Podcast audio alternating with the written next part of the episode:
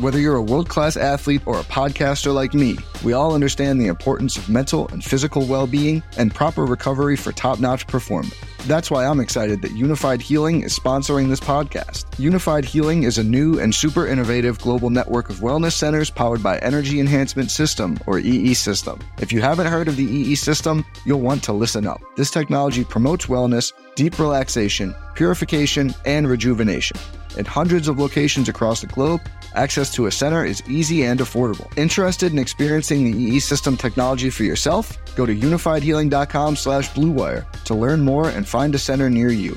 That's U-N-I-F-Y-D healing.com slash bluewire. No material or testimonials on the Unifyd Healing website are intended to be viewed as medical advice or a substitute for professional medical advice, diagnosis, or treatment. Always seek the advice of your physician or other qualified healthcare provider with any questions you may have regarding a medical condition or treatment and before undertaking a new healthcare regimen, including EE system. Another day is here, and you're ready for it. What to wear? Check. Breakfast, lunch, and dinner? Check. Planning for what's next and how to save for it? That's where Bank of America can help. For your financial to-dos, Bank of America has experts ready to help get you closer to your goals. Get started at one of our local financial centers or 24-7 in our mobile banking app. Find a location near you at bankofamerica.com slash talk to us. What would you like the power to do?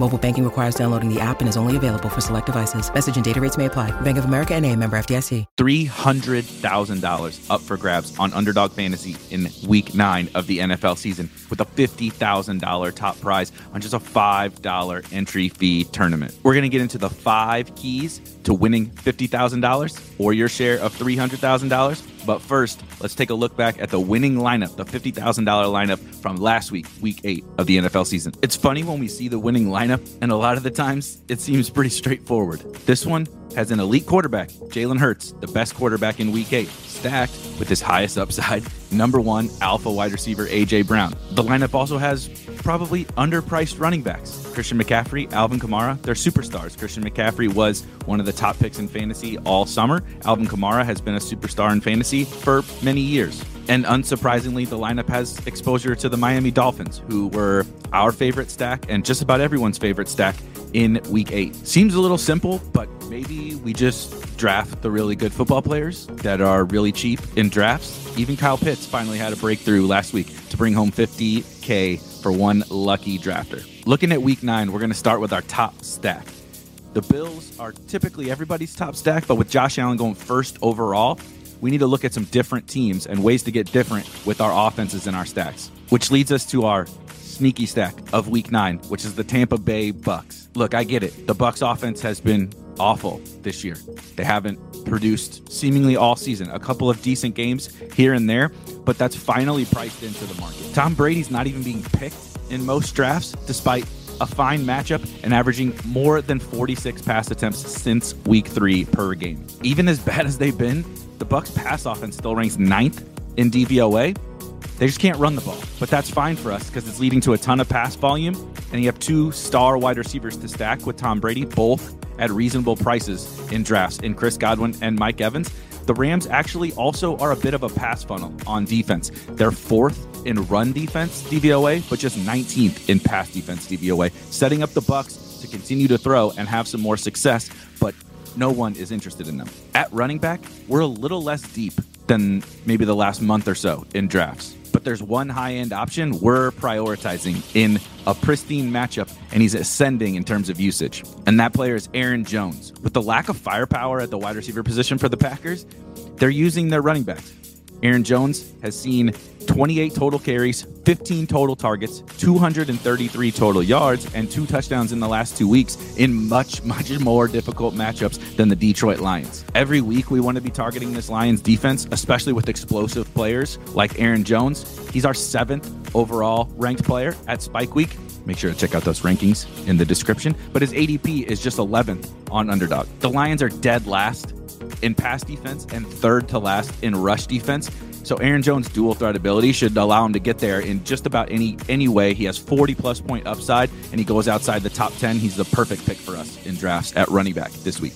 At wide receiver, maybe the best value on the board DK Metcalf. Despite suffering what looked like a serious injury, maybe even a season ending injury, DK Metcalf came back to play in week eight and was normal superstar target dominant DK Metcalf. He actually led the Seahawks passing game with 10 targets, even though he only played 62% of the snaps. 30% of the targets on just 62% of the snaps seems pretty good. On top of that, he dominated the team air yards with 149 air yards, good for 57% of the team total air yards. With the injury a couple weeks ago and him not converting those air yards into big fantasy points last week, the markets pushed him way down the board, even though just a couple weeks ago when he played this Cardinals defense, this lackluster Cardinals secondary, we were really excited for the Seahawks passing game. We're buying the dip on DK Metcalf, pairing him with some of these superstar running backs at the top of drafts, with him falling in late into drafts in the 30s, outside of the top 30 in ADP. At tight end, we got another Packer, Robert Tonyan. Despite playing just 48% of the total team snaps on the season, Tonyan is second in targets on the Packers. He was injured last year, so as he started to get healthier,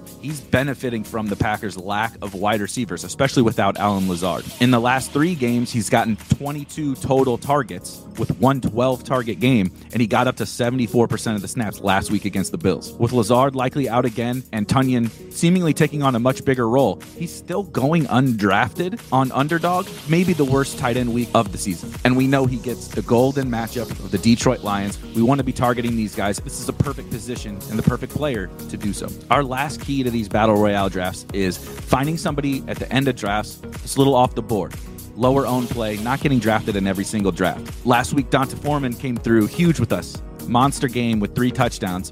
So we're going to look to another guy in a sneaky good spot with sneaky good upside in Josh Palmer. Palmer missed the Chargers last game with a concussion, and the, the questionable tag is definitely pushing him too far down draft boards. We know that Mike Williams is out for a while. We don't know what's going on with Keenan Allen. He didn't practice on Monday and he re injured, re aggravated, didn't play the full game. He was limited snaps in his return in the Chargers last game. Even if Keenan does play, Palmer should be set for a big role without Mike Williams in a Justin Herbert led offense. Jalen Guyton is also out. They're starving for weapons and weapons, and the ball's got to go somewhere in a pass heavy offense like the Chargers. We saw Palmer pick up targets at the end of last season when some of their uh, wide receivers were missing, and now he draws a Falcons defense that's bleeding fantasy points to the wide receiver position, particularly since AJ Terrell went down a couple weeks ago. And with the questionable tag, even though he's practicing, if something does happen to Palmer and he doesn't play on Sunday, you can always swap him out and probably swap him out for another Chargers wide receiver to pair with your Herbert stacks or to just get exposure to this